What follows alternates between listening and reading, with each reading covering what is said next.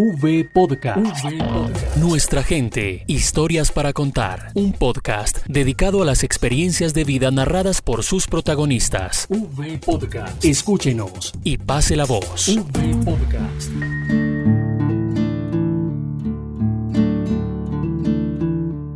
El dolor es algo que le arrancan a uno de la profundidad, porque ese ser hizo parte de uno, ¿no?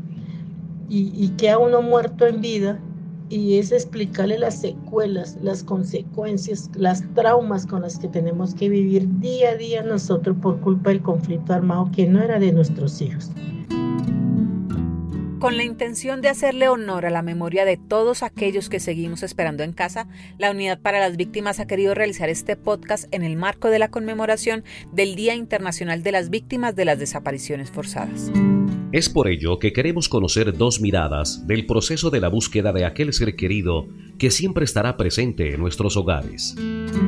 Bueno, para mí es gratificante trabajar en la búsqueda de las personas dadas por desaparecidas pues no era mi, tema fuerte, mi tema fuerte era de los asesinatos, pero en transcurso de todo este proceso me he encontrado con muchas mamitas y esposas que viven esa ausencia de esos seres queridos. Y cuando uno llega ahí a hablar con ellas, ellas están mal. Y lo que ellas dicen es, ustedes al menos enterraron a sus hijos y saben dónde están, pero nosotros en este momento no sabemos cuál es ¿Cuál fue la suerte de nuestros seres queridos? Si en este momento están bien, están enfermos, si está aguantando hambre, tiene sed.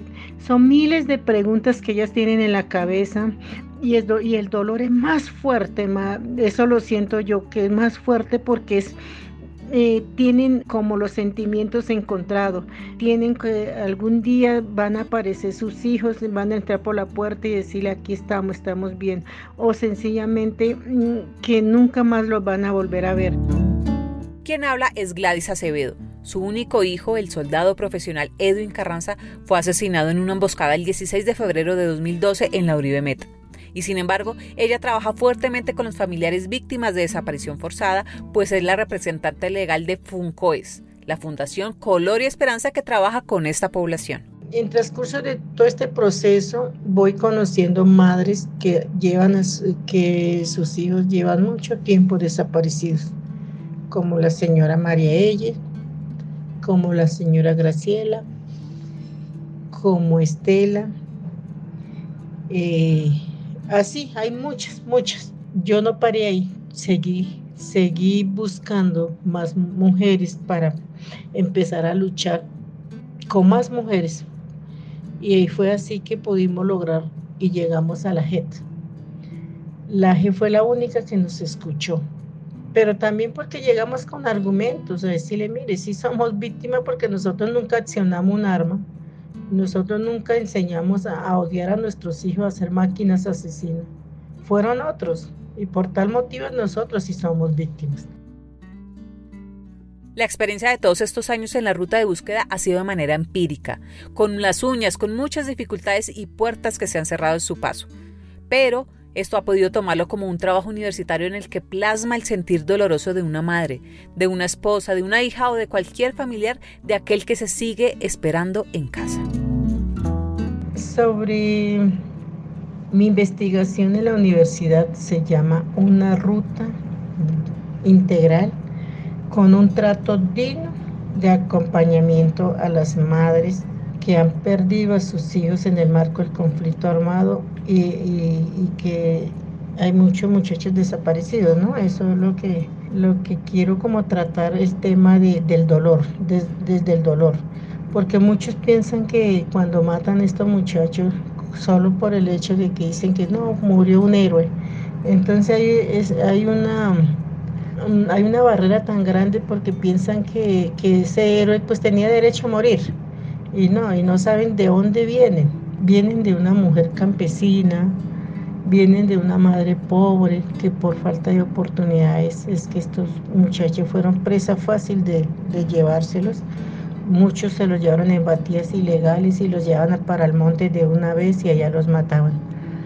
Y por eso es que mi investigación se trata de eso y plasmar cómo, eh, a ver si en algún momento puede quedar eso en una norma para que las futuras generaciones sepan qué es el dolor, cómo ha sido el trato, si estas mamás realmente han sido atendidas, al menos eh, por la institución o por, por, el mismo Estado. Y no, ninguna, ninguna nosotros, porque en ese entonces eh, veo que el Estado lo que hizo fue coger estos muchachos que se mataran, se asesinaran uno a otro, pero no, eh, no buscaron la forma de decir que van a quedar unas familias deshechas y cómo tratarlas, no lo hicieron.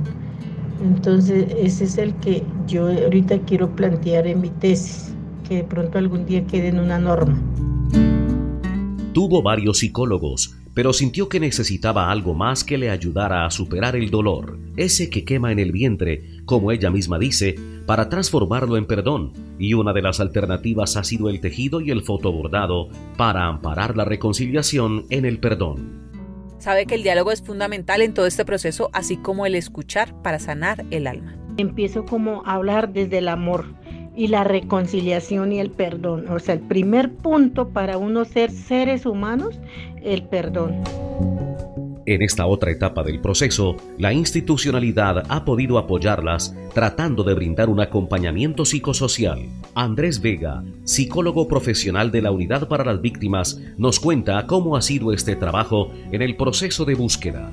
Bueno, la Unidad para las Víctimas, desde sus competencias, marcadas tanto en la Ley 1448 como en la Ley 1408, Ley de Homenaje a las Víctimas por Desaparición Forzada, tiene unas competencias específicas basadas básicamente en las medidas de satisfacción, contribuyendo con el acompañamiento psicosocial a los familiares en los diferentes procesos de búsqueda, hasta la entrega digna de los cuerpos plenamente identificadas de las víctimas que estaban eh, desaparecidas.